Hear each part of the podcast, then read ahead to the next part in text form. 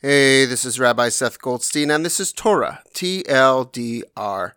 In this week's portion of Vayikra, we begin the book of Leviticus, and we are introduced to the elaborate system of offerings and sacrifices our ancient ancestors would use to commune with the divine, offer thanks, atone for sin, and mark sacred time.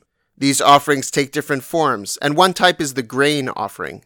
When it comes to the grain offering, the Torah reminds us, You shall season your every offering of meal with salt. You shall not omit from your meal offering the salt of your covenant with God, and all your offerings you must offer salt.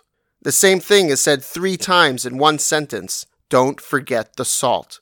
Why was salt so important to the offerings? Think about how we use it.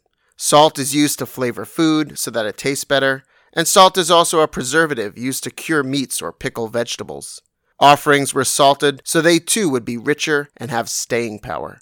And it provides a model for us. We should think of adding the metaphoric salt to all that we do so that our actions are more pleasant and palatable and thus will last a long time.